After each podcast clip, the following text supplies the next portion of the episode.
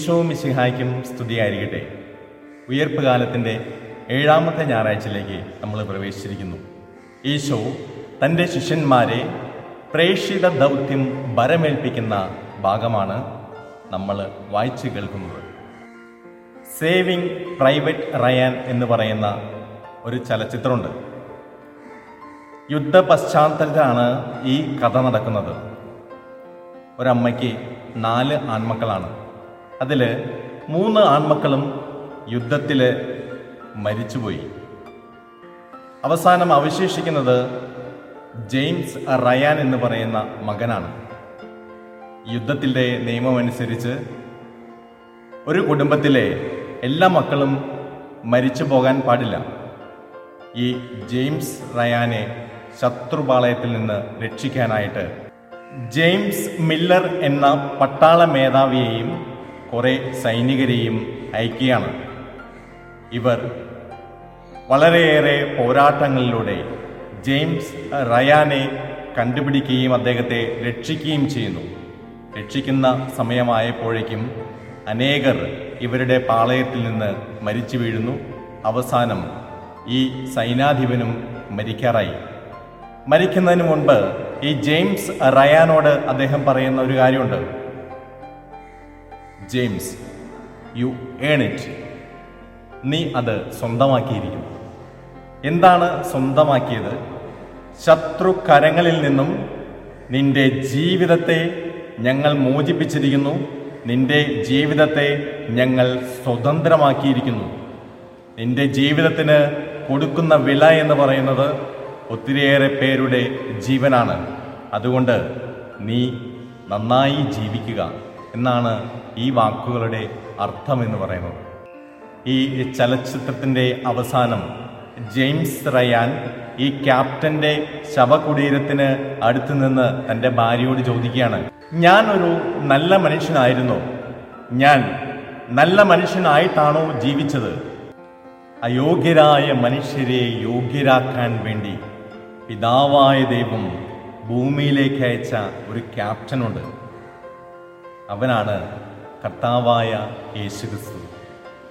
ഈ ക്യാപ്റ്റൻ തന്റെ ജീവിതത്തിന്റെ ഈ ഭൂമിയിലെ ജീവിതത്തിന്റെ അവസാന കാലഘട്ടത്ത് അവന്റെ ശിഷ്യന്മാരെ വിളിച്ച് ഈ ജെയിംസ് റയാനെ ഉപദേശിക്കുന്ന പോലെ ശിഷ്യന്മാരെ ചെറിയ രീതിയിൽ ശകാരിക്കുകയും പിന്നെ ക്ഷമിക്കുകയും എന്നിട്ട് ഉപദേശിക്കുകയും ചെയ്യുന്നു. കർത്താവായ യേശു ക്രിസ്തു തന്റെ ശിഷ്യന്മാരുടെ വിശ്വാസരാഹിത്യത്തെ ശകാരിക്കുന്നുണ്ട്. എന്തിനാണ് ശകാരിക്കുന്നത്? മരിച്ച് മൂന്നാം ദിവസം ഉയർത്തെഴുന്നേറ്റ് പച്ചയായ മനുഷ്യനായി അവരുടെ മുൻപിൽ പ്രത്യക്ഷപ്പെട്ടിട്ടും ഈ ശിഷ്യന്മാർക്ക് കർത്താവായ യേശുക്രിസ്തുവിൽ വിശ്വസിക്കാനായിട്ട് സാധിക്കുന്നില്ല. അവരുടെ വിശ്വാസരാഹിത്യത്തെ കർത്താവായ ഈശോമിശിഹ കുറ്റപ്പെടുത്തുകയാണ്. പ്രിയമുള്ള മകനെ മകളെ കർത്താവായ ഈശോമിശിഹ ഈ ലോകത്തിന്റെ നാഥനാണെന്ന് നിനക്ക് ബോധ്യമുണ്ടോ? ഇല്ല എന്നുണ്ടെങ്കിൽ ശിഷ്യന്മാരെ എങ്ങനെയാണ് കുറ്റപ്പെടുത്തിയത് അതേ കുറ്റം നമ്മുടെ മേലും ചാർത്തപ്പെടും. രണ്ടാമത്തെ കാര്യം എന്ന് പറയുന്നത് കർത്താവായ യേശു ക്രിസ്തു ശിഷ്യന്മാരുടെ ഹൃദയകാഠിന്യത്തെ കുറ്റപ്പെടുത്തുകയാണ്. ഹൃദയകാഠിന്യത്തെ കുറ്റപ്പെടുത്തുന്ന ഈശോ. എന്താണ് ഈ ഹൃദയകാഠിന്യം എന്ന് പറഞ്ഞാൽ? കർത്താവായ യേശുക്രിസ്തുവിന്റെ വചനം ഉൾക്കൊള്ളാൻ സാധിക്കാത്ത രീതിയിൽ ഒരു മനുഷ്യന്റെ ഹൃദയം വളരെ അകന്നു പോയിരിക്കുന്ന അവസ്ഥയാണ്.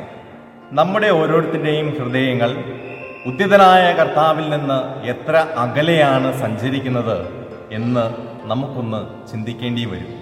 മൂന്നാമത്തെ കാര്യമെന്ന് പറയുന്നത് ശിഷ്യന്മാർക്ക് ഭയത്തിന്റെ ഭീതിയുടേതായ അസ്വസ്ഥത ഉണ്ടായിരുന്നു പ്രിയമുള്ളവരെ നമുക്ക് ഭയമാണ് ഇതിനെ പ്രതിയാണ് ഭയം. ഈ ലോകത്തിൽ മറ്റുള്ളവര് ഈ ലോകത്തിന്റെതായ സുഖലോലുപതയിൽ ജീവിക്കുമ്പോൾ അതിനെ പിന്തുടരാതെ ഞാൻ കർത്താവിന്റെ പിന്നാലെ പോയാൽ ലോകം എന്നെ കളിയാക്കും എന്നതാണ് എന്റെ ഭയം. എങ്കിൽ ആ ഭയം അസ്ഥാനത്താണെന്ന് കർത്താവായ ശിവസിഹ ഓർമ്മിപ്പിക്കുന്നുണ്ട്. മൂന്ന് കാര്യങ്ങൾ ശിഷ്യന്മാരുടെ മേൽ കുറ്റം ചുമത്തി അവിടുന്ന് ഒന്നാമത്തെ കാര്യം വിശ്വാസരാഹിത്യമാണ്. രണ്ടാമത്തെ കാര്യം ഹൃദയകാഠിന്യമാണ്. മൂന്നാമത്തെ കാര്യം എന്ന് പറയുന്നത് അവർക്ക് ഭയമായിരുന്നു. മൂന്ന് കാര്യങ്ങൾ അവരെ ഓർമ്മിപ്പിച്ചു. എന്നിട്ട് പറഞ്ഞു നിങ്ങൾ ഇനി ഈ കാര്യങ്ങൾക്ക് അടിമകളാകരുത്. നേരെ മറിച്ച് ഈ കാര്യങ്ങൾ നിങ്ങളുടെ ഈ കൊച്ചു തെറ്റുകൾ ഞാൻ ക്ഷമിച്ചിരിക്കുകയാണ്. ഇനി നിങ്ങൾ ചെയ്യേണ്ട കാര്യം എനിക്ക് സാക്ഷികളായി ജീവിക്കുക. ബി മൈ വിറ്റ്നസ്സസ് നിങ്ങൾ എനിക്ക് സാക്ഷികളാകണം. സാക്ഷികളാകേണ്ടത് എങ്ങനെയാണ്? അവിടുത്തെ വചനം പ്രഘോഷിച്ചുകൊണ്ടും അവിടുന്ന് ജീവിച്ച പോലെ ജീവിച്ചുകൊണ്ടുമാണ്. ശിഷ്യന്മാരുടെ വിശ്വാസത്തിന്റെ വളർച്ച പരിശോധിച്ചാൽ നമുക്ക് മനസ്സിലാകും. ആദ്യം അത് അറിവിന്റെ തലത്തിലുള്ള വിശ്വാസമായിരുന്നു.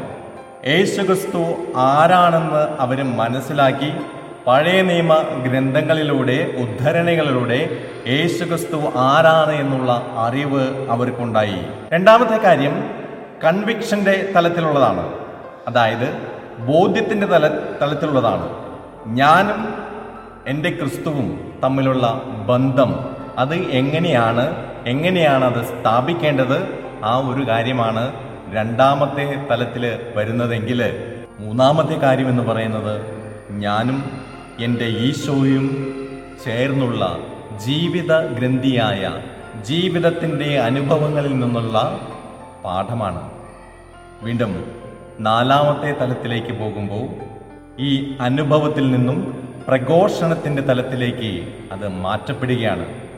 ഈശോമിശയായിൽ പ്രിയമുള്ളവരെ നമ്മുടെ എല്ലാം മതബോധനവും ഇതേപോലെ ആയിരിക്കണം.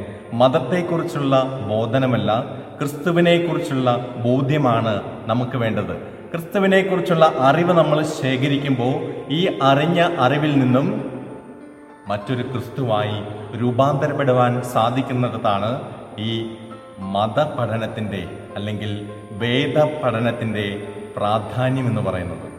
To know is to be അറിവ് ആചരിക്കാനുള്ളതാണ്.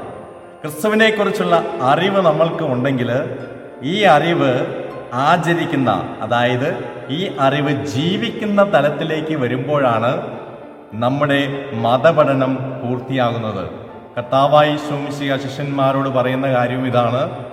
നിങ്ങൾ നിങ്ങളുടെ അനുഭവത്തിൽ നിന്നും അത് മറ്റുള്ളവരോട് പങ്കുവയ്ക്കുമ്പോൾ നിങ്ങളുടെ ജീവിതത്തിന്റെ ദൗത്യം പൂർത്തിയാകുകയാണ്. ഇന്ന് നമ്മെ നോക്കി കർത്താവ് പറയുന്നതും ഈ കാര്യം തന്നെയാണ്. കാറ്റഗിസം പഠിക്കണം പഠിച്ച അറിവ് നമ്മുടെ ജീവിതത്തിലേക്ക് അനുഭവിച്ച് ഉപയോഗിക്കാനായിട്ട് നമുക്ക് സാധിക്കും. ജപ്പാനിൽ ടോക്കിച്ചി ഇഷി എന്ന് പറയുന്ന ഒരു ക്രൂരനായ കൊലപാതകിയുണ്ടായിരുന്നു അദ്ദേഹം അനേക സ്ത്രീ പുരുഷന്മാരെ വധിച്ച് ജയിലിൽ ശിക്ഷ വാങ്ങിക്കിടക്കുന്ന സമയമാണ്. രണ്ട് സ്ത്രീകൾ ഇദ്ദേഹത്തെ കാണാനായിട്ട് അനുവാദം ചോദിച്ച് അദ്ദേഹത്തിന്റെ ജയിൽ അറയുടെ അടുത്തേക്ക് നിയോഗിക്കപ്പെടുകയാണ്. മിസ് വെസ്റ്റ് മിസ് മക്ഡൊണാൾഡ് എന്ന് പറയുന്ന രണ്ട് സ്ത്രീകൾ ഈ രണ്ട് സ്ത്രീകൾ ഇദ്ദേഹത്തെ സന്ദർശിക്കാനായിട്ട് പോയെങ്കിലും കൂട്ടിൽ അകപ്പെട്ട വന്യമൃഗത്തെ പോലെ ഈ ജയിൽ അറയിൽ കിടന്ന് മുരളുകയാണ് അദ്ദേഹം ഉണ്ടായത്. സംസാരിച്ചിട്ട് പ്രത്യേകിച്ച് കാര്യമൊന്നും ഇല്ല എന്ന് മനസ്സിലാക്കിയ മിസ്സിസ് വെസ്റ്റ് അദ്ദേഹത്തിന് ഒരു ബൈബിൾ സമ്മാനിച്ചിട്ട് അവിടുന്ന് തിരികെ പോവുകയാണ്. ഇവർ പോയതിന് ശേഷം ടോക്കിച്ചി ഇഷി ഈ ബൈബിൾ പതിയെ വായിക്കാൻ തുടങ്ങി. വായിച്ച് വായിച്ച് പുതിയ നിയമത്തിൽ ക്രിസ്തുവിന്റെ പീഡാനുഭവ രംഗത്തിനോട് അടുത്തെത്തി. പീഡാനുഭവ രംഗത്തിൽ കർത്താവായ ക്രിസ്തു കുരിശിൽ കിടന്നുകൊണ്ട് ഇങ്ങനെ പറയുന്നുണ്ട് പിതാവേ ഇവർ ചെയ്യുന്നത് എന്താണെന്ന് ഇവർ അറിയുന്നില്ല ഇവരോട് ക്ഷമിക്കണമേ എന്ന വാക്യത്തിൽ മനസ്സിടിച്ച് നിന്നു. പിന്നീട് ടോക്കിച്ചി ഇഷിയുടെ തന്നെ വാക്കുകളിൽ ഇങ്ങനെ രേഖപ്പെടുത്തി വച്ചിരിക്കുന്നു. അവിടെ ഞാൻ നിർത്തി. ഇത് ക്രിസ്തുവിന്റെ സ്നേഹമാണോ? ക്രിസ്തുവിന്റെ അനുകമ്പയാണോ? എന്തായാലും എന്റെ ഹൃദയ കാഠിന്യത്തിന് ധാരാളമായി കുറവ് വന്നു പ്രിയപ്പെട്ട കുഞ്ഞുമക്കളെ നോക്കുക. ഘോരഘോരമായിട്ടുള്ള വചന പ്രഘോഷണമൊന്നും അവിടെ നടന്നില്ല. എന്നാൽ കർത്താവായ യേശുക്രിസ്തുവിന്റെ ആത്മാവ് അവിടെ പ്രവർത്തിച്ചു. അത് പ്രവർത്തിച്ചത് ഈ രണ്ട് സ്ത്രീകളായിട്ടുള്ള മിഷണറിമാരിലൂടെയാണ്. ചെറിയ ബൈബിൾ ഗ്രന്ഥമാണ് അവരുടെ മിഷണറി പ്രവർത്തനം എന്ന് പറയുന്നത്. ഇതേപോലെ കർത്താവായ ക്രിസ്തുവിലേക്ക് മറ്റുള്ളവരെ അടിപ്പിക്കുവാൻ നമുക്കും സാധിക്കുന്നതാണ്. പ്രിയമുള്ളവരെ നാം എന്തായിരിക്കുന്നുവോ അത് ദൈവകൃപയാലാണ്. ആ ദൈവകൃപ ഏറ്റുപറയാൻ മറക്കുന്ന മടിക്കുന്ന നിമിഷങ്ങളിൽ കർത്താവിന്റെ ആത്മാവിന്റെ പ്രവർത്തനവും വിപരീതമായിട്ടാണ് സംഭവിക്കുന്നത്. ശിഷ്യന്മാരോട് കർത്താവ് പറഞ്ഞു കൊടുത്ത കാര്യം നിങ്ങൾ നിങ്ങളുടെ പ്രവർത്തനങ്ങളിൽ ഏർപ്പെടുമ്പോൾ നിങ്ങൾ ഏത് പ്രവൃത്തിയെ ക്രിസ്തുവിനെ പ്രതി ചെയ്യുന്ന ഏത് പ്രവൃത്തിയാണെങ്കിലും ഞാൻ അതിനെ അറ്റസ്റ്റ് ചെയ്യാനായിട്ടുണ്ടാകും. ഞാൻ അതിനെ സാക്ഷ്യപ്പെടുത്താനായിട്ടുണ്ടാകും. ശിഷ്യന്മാരുടെ ജീവിതം മുഴുവനും ഇതേപോലെ ഈ മാതൃകയിൽ മുന്നേറുകയും ആദ്യം ഭീതിയിലായിരുന്ന ശിഷ്യന്മാർ ധൈര്യം സംഭരിച്ച് ലോകത്തിന്റെ അവസാനത്തോളം ക്രിസ്തുവിനെ പ്രഘോഷിക്കുകയും ചെയ്തു. പ്രിയമുള്ളവരെ ഇതാണ് ക്രിസ്തു വിഭാവനം ചെയ്യുന്ന അടിസ്ഥാനമായ സുവിശേഷ പ്രഘോഷണം എന്ന് പറയുന്നത്. വചനം പഠിക്കുക പറയുക മാത്രം ചെയ്യുന്ന ആത്മവഞ്ചകരാകാതെ അത് ജീവിച്ച് കാണിച്ചു കൊടുക്കുന്ന നല്ല മനുഷ്യരായി നമുക്ക് മാറാം. ക്രിസ്തുവിലേക്ക് അടുക്കാം. ദൈവം അനുഗ്രഹിക്കട്ടെ.